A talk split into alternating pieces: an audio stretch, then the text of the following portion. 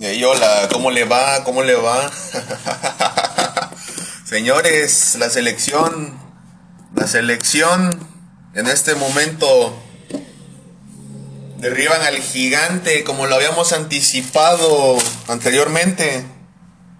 Derriban al gigante de CONCACAF. No es más gigante de CONCACAF. Eh, pues la selección mexicana. Ya Canadá, como adelantamos, superó el día de ayer a su similar México. Dos por uno y, y bueno, una selección que sin duda se ve desesperada, una selección lenta, con jugadores que ya hemos criticado anteriormente. Andrés Guardado muy pesado. HH no tiene por qué jugar. Repetimos, no tienen por qué jugar los maridos. Sin embargo, todos los maridos ahí están al pendiente, siempre, siempre, titulares. Señores, hablando futbolísticamente, si eres banca en tu club, no puedes venir a ser un titular indiscutible a una selección. Vamos, carajo. Ya esto, ya lo hablamos. Venimos, no meses, semanas hablando del tema. El no convocar a jugadores que no han jugado, que no tienen ritmo. Chingue su madre, vuelven a convocar una puta selección vieja y dan este resultado. Em, si usted vio el partido, un partido muy dominado por... Parecía que dominaba México, pero Canadá solamente utilizó dos, tres contragolpes y, y, y liquidó a México. Ochoa muy mal también, Ochoa que... Ochoa que ya dio lo que tenía que dar. Siento que la, la, la, empresa que lo protege, lo protege demasiado. Y y ahí está el resultado, señoras. Ahí está el resultado de todo esto, que, todo este trabajo que hemos venido haciendo, investigaciones a jugadores, eh, estadísticas, rendimientos, en fin. To- eh, aquí, aquí confirmamos, aquí confirmamos todo lo que estamos hablando. No hablamos mierda, no venimos a hablar mierda ni porquería, venimos a hablar lo que es. Y bueno, según la nota de medio tiempo y de record.com, el Tri cae por segunda vez consecutiva en la eliminatoria es tercero de la clasificación. Ya es tercero, señoras. Ya es tercero. Joder. Continuamos, continuamos, problemas técnicos. y bueno, México se congela. Vamos a hablar directamente de la selección en este podcast rápido, compacto. El Tata, el Tata se desinfla como un globo. El Tata que llevó a la selección hasta, hasta el top 10 de la, de la, de la clasificación eh, del ranking de FIFA.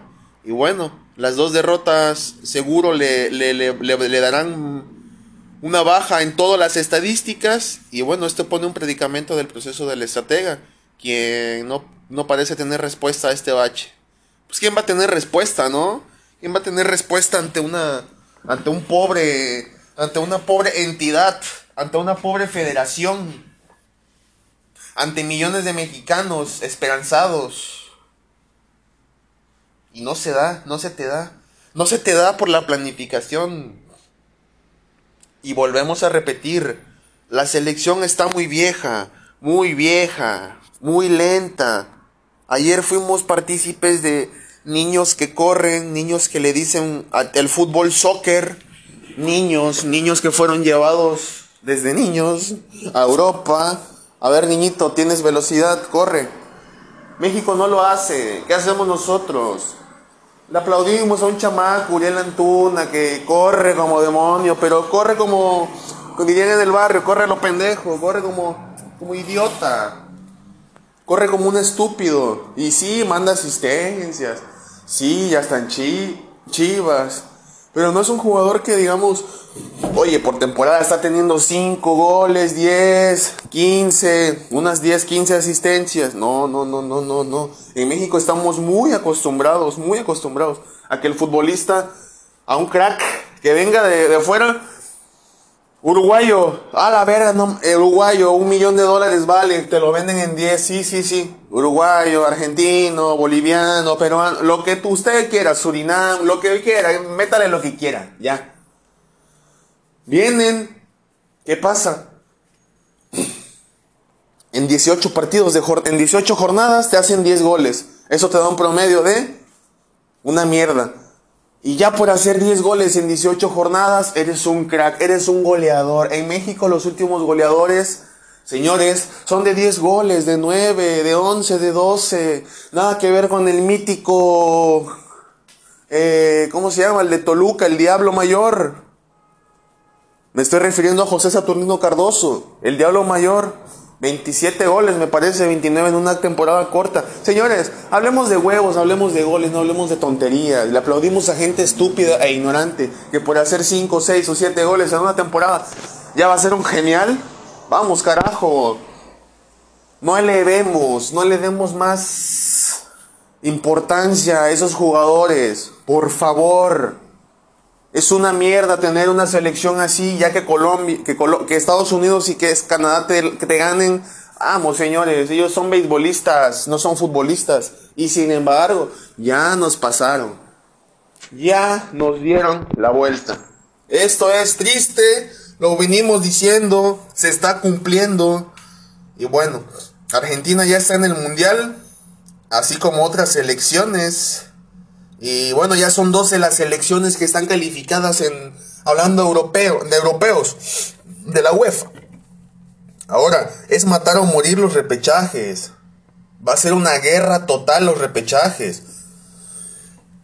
Según estadísticas, la UEFA ya tiene las 10 selecciones calificadas directamente al Mundial de Qatar. Eh, todas ellas con boleto gracias a que terminaron como líderes de sus respectivos grupos en las eliminatorias. Ya por más que por más partidos que haya, ya quedan quedan libres, ya quedan líderes, ya aunque pierdan sus siguientes partidos, ya son líderes, ya no les llegan. Con potencias como España, Alemania, Francia, Inglaterra y seguras en la siguiente Copa del Mundo, que recordaremos que se jugará entre noviembre y diciembre del 2022, casi al final. Estas selecciones históricas que dependen de un hilo, como Italia y Portugal, así como jugadores estelares como Robert Lewandowski, Zlatan Ibrahimovic, Gareth Bale, entre otros, quien pondrían perderse la fiesta del la gran fiesta del fútbol. Y bueno, ¿qué, selecciones jugarán repechaje? Como ya mencionamos anteriormente, eh, dos equipos son elegidos para esta segunda oportunidad europea, pero eh, solamente eran 10 grupos, así es que, ¿cómo se seleccionan los dos restantes? La respuesta está en la Nations UEFA League. La mierda UEFA Nations League. La mierda que creó la FIFA para que se haga más dinero. Diría Courtois, Thibaut Courtois. Y, y bueno, no darle menos descanso a los jugadores, crear una liga de selecciones y bueno, aquí está la famosa liga de selecciones de la Nation League. Austria y República Checa terminaron terceras de sus respectivos sectores en la eliminatoria. Sin embargo, tienen el privilegio de seguir vivos en el sueño mundialista por su desempeño en el torneo previamente citado. Y es por eso que se suman a una docena de, combinados nacionales. Y bueno, los, que ya están, Portugal, eh, bueno, se suman, perdón, se suman estas elecciones a a posiblemente el repechaje. Eh, daré los partidos, daré los partidos a continuación. Es Portugal, Italia, Suecia, Ucrania, Gales, Escocia, Turquía, Rusia, Polonia, Macedonia del Norte, Austria y República Checa. ¿Sí? Ahora, continuamos. ¿Cuándo se juega el repechaje de UEFA? Daré un poco el formato. Daré un poco el formato debido a que la UEFA, la FIFA, todos cambian sus formatos. No es lo mismo, recordemos, no es lo mismo México, este con Kaká, no es lo mismo Asia y Oceanía, así. El repechaje se jugará bajo dos, bajo formato de partidos directos, en lo que se pueden denominarse seis semifinales y tres finales donde repartirán los últimos boletos del, del mundial. Las primeras llaves se jugarán el 24 y el 25, mientras que las finales serán 28 y 29 del mismo mes. Todos estos juegos son a un solo partido. Todos los partidos de semifinal se sortearán bajo el parámetro de equipos sembrados y no sembrados. Eso significa que el bombo 1 estará Portugal, Italia, Escocia, Rusia, Suecia y Gales. Al tiempo que en el bombo 2 veremos Polonia, Macedonia del Norte, Ucrania, República Checa, Austria y Turquía. Por otro punto, los seis ganadores de la fase semifinal avanzarán a las tres finales que también serán sorteadas. Y los triunfadores de cada duelo único estarán en Qatar 2022. Así de complicado, señores. Así... Esos dos equipos que les dije al final van a pelear realmente por tres boletos, señores. Dos se van a pelear por tres. Entonces, Dígame usted, ¿a quién, no quiere ver a, Portugal? ¿Quién no quiere ver a Italia? ¿Quién no quisiera ver a Rusia, a Polonia, a, Robert, por ejemplo? ¿Quién no los quiere ver? Y sin embargo, pueden estar fuera. A esto se referían muchos comentaristas. En, la, en la, última palabra el otro día, que lo estaba viendo. A esto se referían los jugadores, los comentaristas. Ya no es lo mismo. Ya no valen tus balones de oro. Ya no vale que seas el próximo Golden Boy. Ya no vale nada. Y bueno, estamos viendo una Italia a punto de no jugar. Y esperemos que sí juegue. Lo único resaltante que les puedo decir por otro lado, para terminar, del temita de la selección lo único que les puedo decir es que hagamos un llamado. Ya no convoquen a jugadores que nada más por ventas. Ya no hay que hacerlo. Pero bueno, aquí nos va a escuchar nadie. Aquí es una mafia. Y, y no quisiera decirlo. No me gustaría para nada. Pero Panamá. Panamá ganó.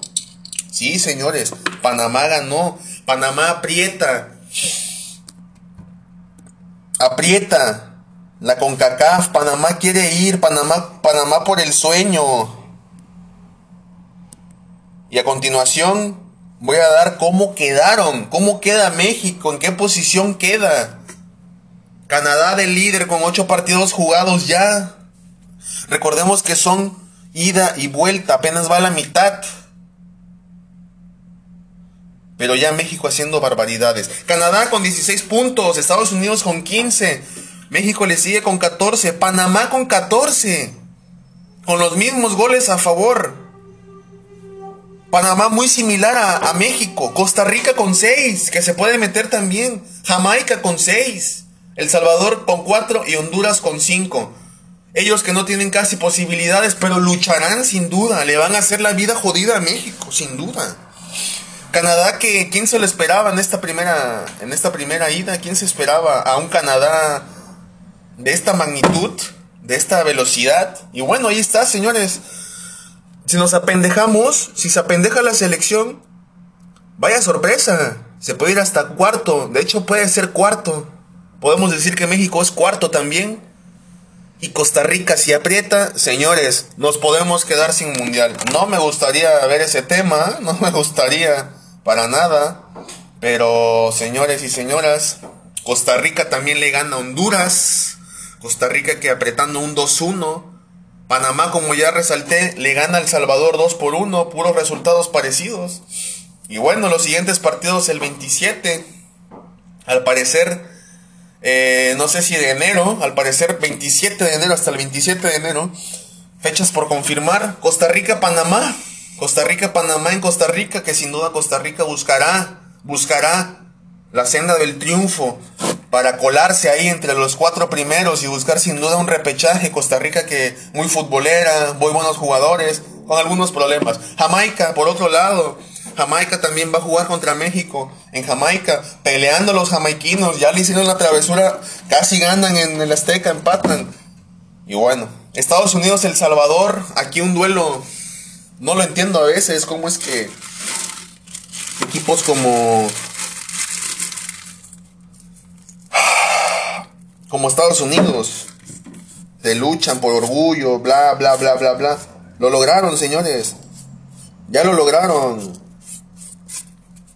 Ya lograron ganarnos y superarnos. Y bueno, ya para CONCACAF. Eh, Estados Unidos, Honduras, Jamaica, Costa Rica, México, Panamá son los siguientes partidos, pero eso ya es hasta el siguiente año. No los toquemos.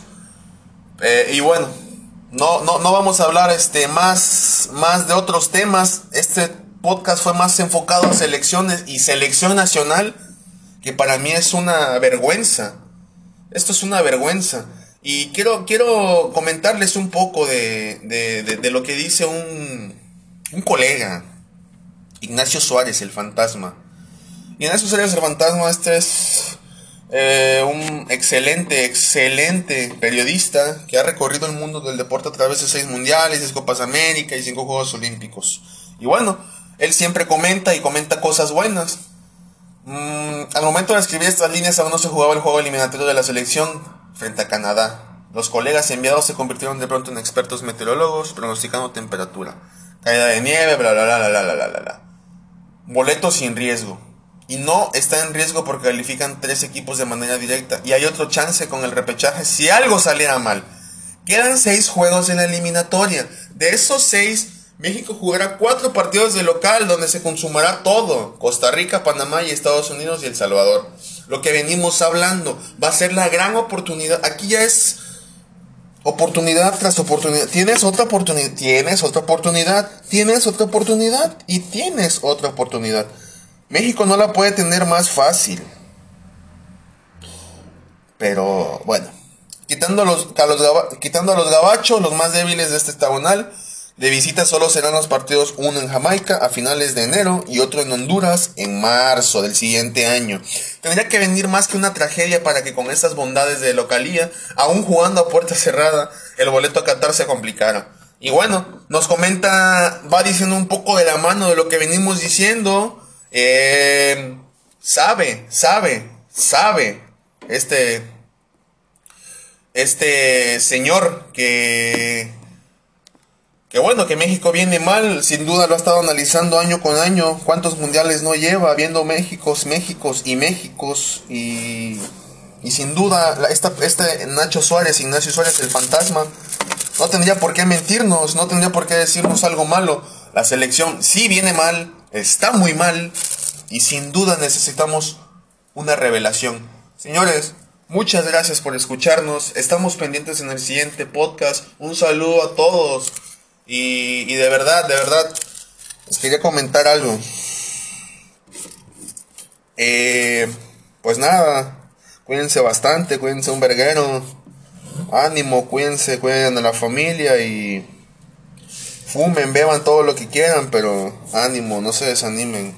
Y por favor, presionen la campanita para que le lleguen todas las notificaciones y puedan escucharnos sin ningún pretexto.